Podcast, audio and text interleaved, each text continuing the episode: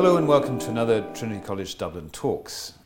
My name is Tom Malloy, and with us today is Jane Stout, who's a professor in the School of Natural Sciences in Trinity College. She moved to Trinity in 2001 and is an ecologist who essentially tries to understand the links between biodiversity and the ecosystem. Or another way of putting that is she tries to understand our relationship as human beings with nature, how we depend on nature, how nature depends on us. It's a kind of a... Jane, welcome to the show, first of all. Thank you. It's a complicated area, isn't it? Because obviously the understanding of sustainability issues has come on leaps and bounds in the last, or the understanding within the public has come on leaps and bounds within the last 10 to 20 years. But we don't always understand the kind of the differences between things like climate change and biodiversity. And I think that perhaps we understand climate change a bit better. It's more around us. After all, we all experience hot summers and cold winters and too much rain, whereas we don't really experience the threat to the biodiversity in the same way.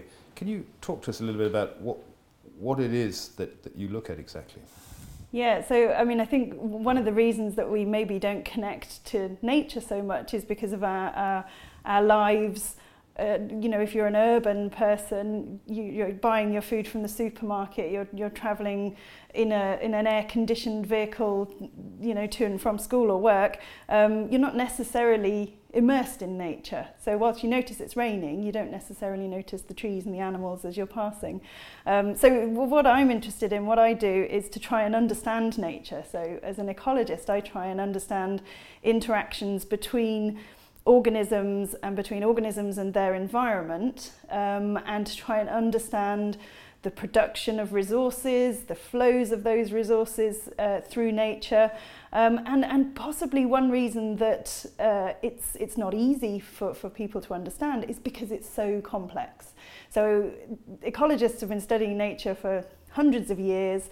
The complexity in ecosystems is incredible, and the interactions between organisms and how they affect one another, and how small changes in the physical environment or small changes in the amount of food that's available or the diseases or predators, these tiny little changes can have knock-on consequences through the ecosystem. And understanding that is fascinating, but it's also really complex and really difficult. And because it's complex and difficult, it means that it's difficult to predict how big changes, how climate change and all the intricacies of how that has knock-on implications. Some species may do better, some species may do worse, some will change their ranges, others will change their diets or their behaviour, and just the intricacies of all those knock-on consequences are difficult to understand. So, you know, we often say that, you know, ecology is not rocket science. It's, you know, it's much harder than rocket science. In rocket science, you know what happens when you screw one little bit to the next and it does something. In ecology, if that screw attaches or comes loose, we don't necessarily know what happens. So you've used the word complexity or complex about 8 or 9 times there. Can you give us an example, just a small sample of you know, what these knock-on effects might be in a particular ecosystem?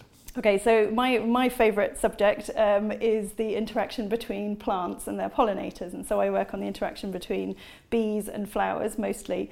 And so if a flower, you know, a flower produces particular characteristics to attract pollinators, because plants can't move, so in order to reproduce they need to rely on the services of animals.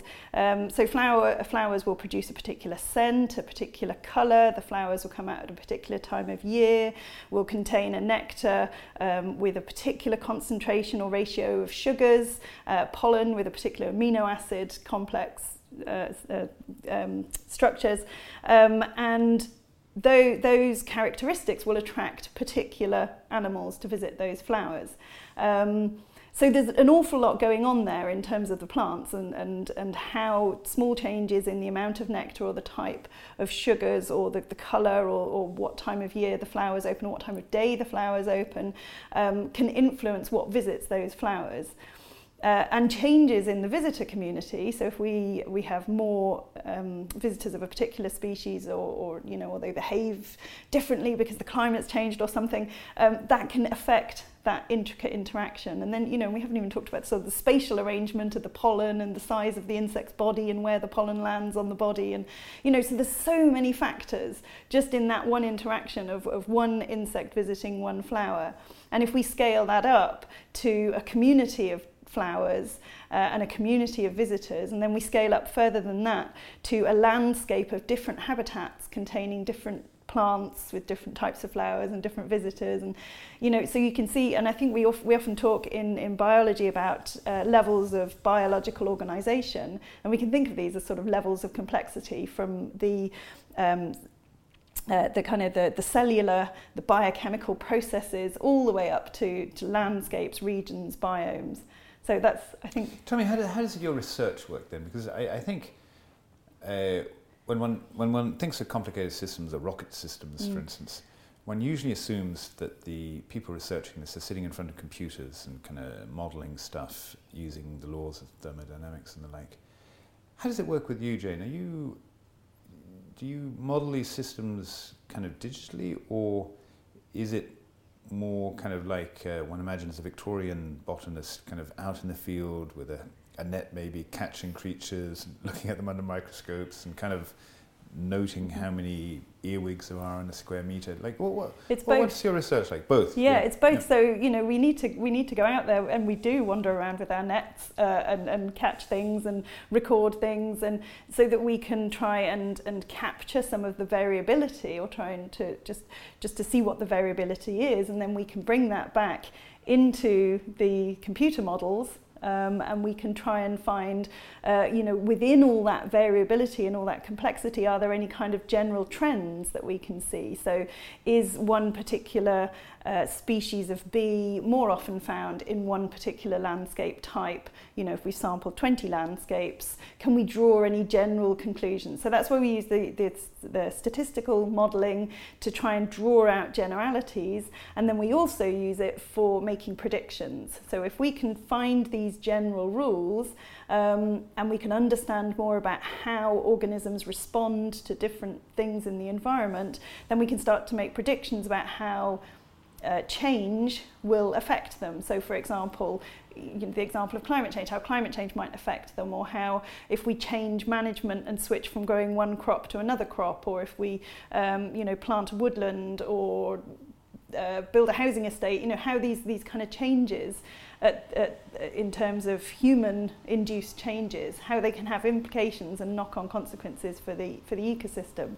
So it's definitely getting out in the field, and it's definitely looking at things under the microscope, and it's, you know, using molecular methods to you know, identify pollen, or to understand relationships between different species, even to identify species. We've got some species of bee in Ireland that look to the naked eye exactly the same, and you need molecular methods, you need to fingerprint them to tell the difference.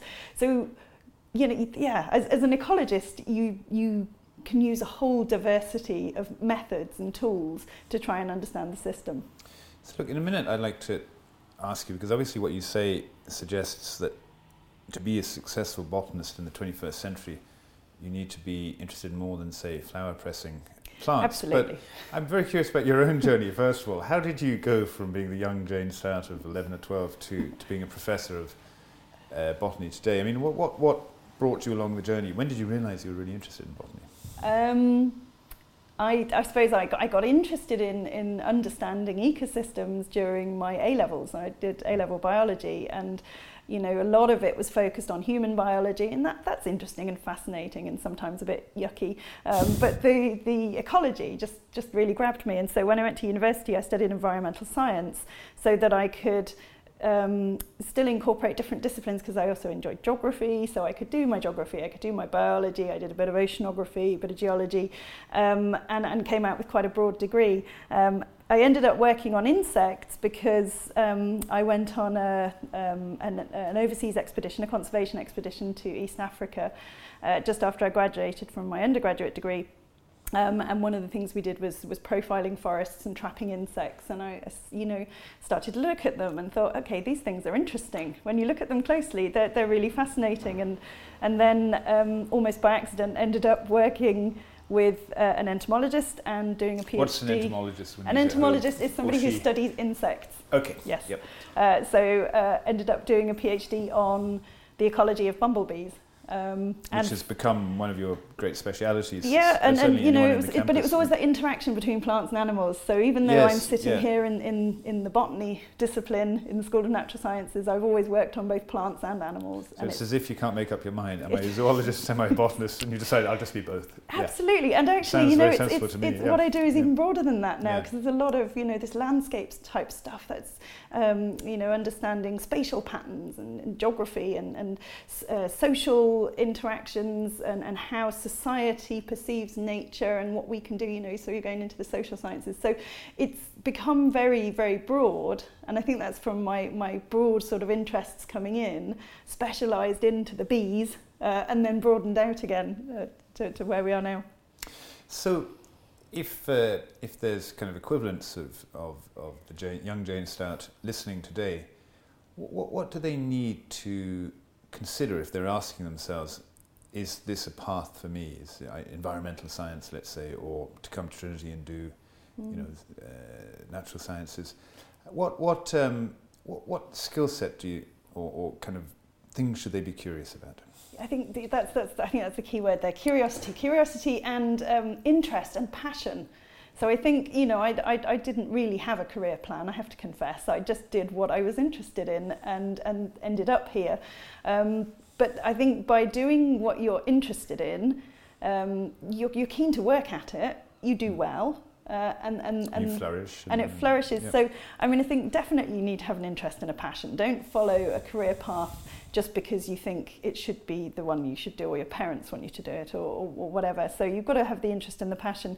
I suppose for the kind of stuff that I do, you know, you need a scientific approach, so, you know, some quantitative skills, observational skills, this curiosity to ask questions, and for what we do, a passion to be outside. So a lot of our work is outside, gathering data. You know, I've had the privilege of travelling all over the world to do research, which you know, it can be fantastic opportunities. Or a drag if you're not that way inclined. So you've got to be prepared to travel. If you want to do the kind of thing that I do, but then there's plenty of other, you know, ecologists who focus on the data side of things, or ecologists who focus on the field and don't do the data side. You know, so it's kind of follow what you're interested in. Generous discipline, then. You just got to be interested in nature at a kind of fun level. I think so. Yeah. Let's talk about bees. Mm-hmm. Anybody who is in Trinity is aware of you, really, because you've that mad bee lady. The mad bee lady, something like that. You know, but you put beehives, the first in Dublin too, in a long time, I think. You've also in a 50-acre campus last year, you managed to find 1,000 square meters of land and kind of wilded it, which is kind of fantastic. Anybody who reads the newspapers knows that the constant warnings about how the bee population are going to die, and anyone who thinks about that for more than half a minute knows that without bees we don't have pollination, without pollination we don't have crops, without crops we don't have food for human beings. Is this a real worry, or is it all kind of hyped up? You're the academic, you tell us. I mean, if we think about the situation in Ireland, so we've about 100 species of bee in Ireland, one of which is the honeybee. Only one, isn't it? I mean, just the one. The other 99 are... That's right, and so all these kind of save the bee campaigns is like, well, which bee? You know, and an awful lot of the media attention and the public focus has been on honeybees. And honeybees are being looked after. They are managed, they have beekeepers who feed them when they're hungry, give them medicines when they're sick, so they're being looked after. It's a commercial imperative. Yeah, and there are things that are affecting commercial activities, so there are diseases that are, you know, that are difficult to manage, and colony losses over winter, but they are being managed. The other 90... Actually, it's 98 species in Ireland, other wild bee species. Half of those, their populations have declined by more than half, and a third of those are officially listed as being at risk of extinction. So we know that there's... Where do they live? Do they live in wild hives? Kind of no, well, or? Most of them are solitary. So this solitary, is the other thing about bees, is most bees don't live in hives. Okay. Most of them don't live in colonies. They're solitary. Most of them live in the ground. And they come out to forage, and so. And how long does a bee live for? Like depends on the species. Roughly a year, 5 years, 1 year. So a queen bumblebee would live for about a year. A worker bumblebee would live for maybe a few weeks. Some of the solitary bees, the adults will emerge, forage, mate, found next year's colony, like next year's nest. Sorry, and then die out, so weeks. So not long. So not long. An individual doesn't live that long. Yeah. A queen honeybee can live several years. So there's a class difference among the bee world. It depends on, absolutely. Yeah. I interrupted you, sorry. No, so we have this 98 bee types that don't produce honey, but do, of course, pollinate. That's right. So what defines being a bee is feeding your offspring on pollen. So this means that bees spend a good chunk of their time going to flowers, and whilst they're collecting pollen to feed to their offspring, they get pollen on their bodies, they move to the next flower, that pollen gets transferred, and that's the process of pollination. And a lot of the media attention has been on the fact that a lot of our crop species they are animal pollinated, so about 75% of crop species globally are animal pollinated. And there's a risk that if there's pollinator decline and pollinator loss, there's the knock-on impacts on those crops. Absolutely, and that's all true. There's also the other big part of the story, which often doesn't get much media attention, is the fact that they also pollinate nearly 90% of all wild plant species. Yeah. So most ecosystems contain animal pollinated plants. So if we lose the pollinators, we change the structure of ecosystems. That has knock-on consequences. We were saying earlier about how everything's connected. Knock-on consequences for nutrient cycling, for water retention, for providing food for other parts, other wildlife in the ecosystem, etc. So those ecosystem benefits aren't often discussed, but are as important as the food benefits. There's also bees are kind of engines of diversity, and if they were to die out, there would be a kind of catastrophic loss of diversity. There could be massive changes. Why, Professor Stout, are they dying out? What's happening? It's a combination of factors. It's thought to be driven by loss and destruction and degradation of habitat, pesticides, and diseases, and the interactions between those three main drivers of decline. The big one being loss of habitat, so loss of places to feed, loss of places to live, degradation of that habitat and homogenization of habitat, so we're losing the diversity at the habitat level, which means that there's not the diversity of places to live, so different species have different requirements. As I said, most bees nest in the ground. We've one species of bee in Ireland that only nests in the shells of a particular snail that lives on the coasts. So they have specific requirements, and the more homogenized the landscape becomes, the less likely those special places, those little niches are to exist. And how do we compare with other countries? I spend quite a lot of time in German forests, and I'm always struck by how dead Irish forests appear when I come home. The German forests are full of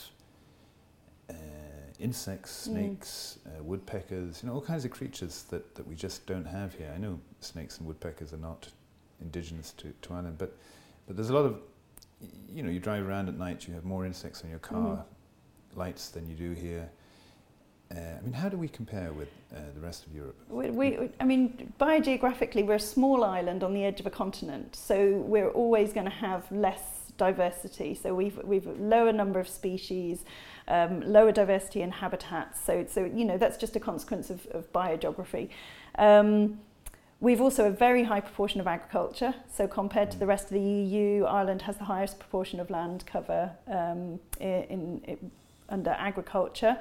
Is that bad for diversity? Because one would think, if one didn't think about it like me, that might be good. That depends on what the agriculture is. So if it's very intensive and it's all exactly the same, then we've lost that diversity. So there are some animals, some insects that do really well in intensive grasslands, for example, but there's lots that don't.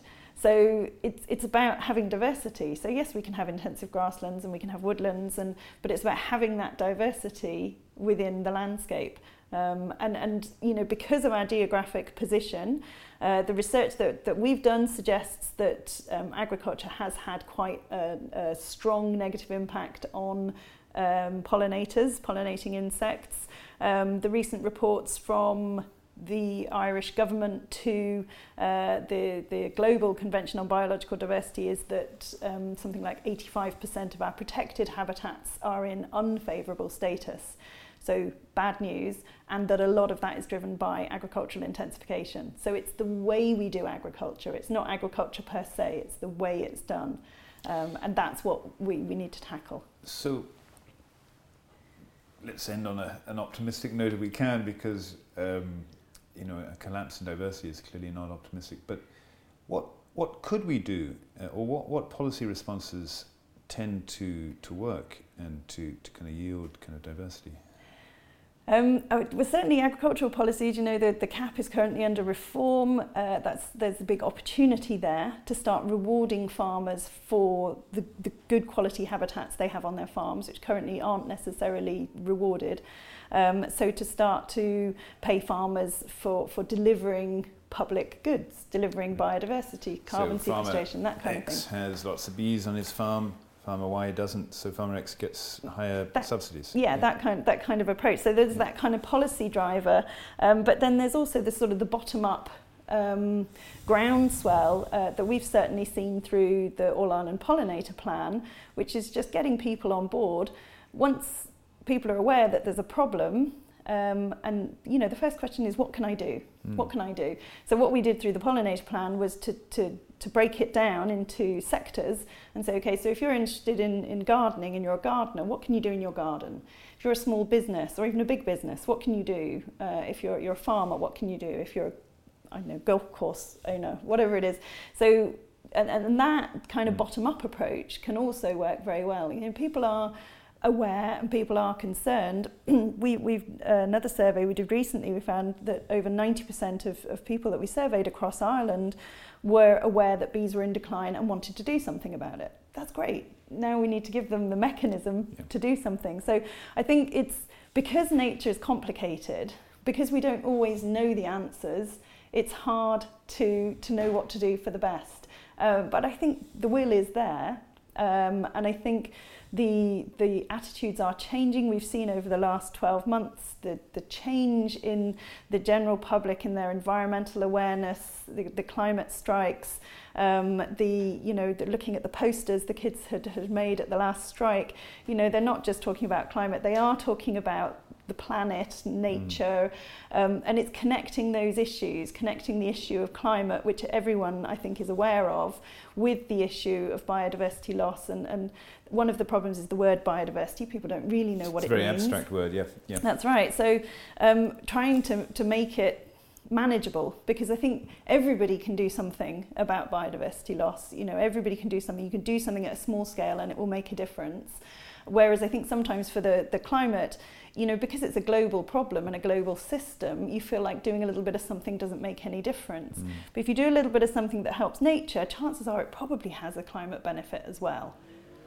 So you're fortunate you have 50 acres in the middle of Dublin to play with to a degree, and you've done a lot to make Trinity College. And I can't take credit for that. No, but you have. The states and facilities and lots of other people. Lots of colleagues have done it as well. Yes. And we talked to them as well. But, you know, you've definitely played a role and been influential. But what I wanted to get to was, you know, most of us have a flower box on a balcony or they have a small garden. Mm-hmm. What two or three things can somebody with a kind of bog standard suburban garden do that might help a bit? Do less. That's my advice. Become a lazy gardener. Mow the lawn less often. Allow things to flower in the lawn. Leave piles of leaves. Leave a compost pile. Something for you know. All sorts of things live in piles of dead stuff.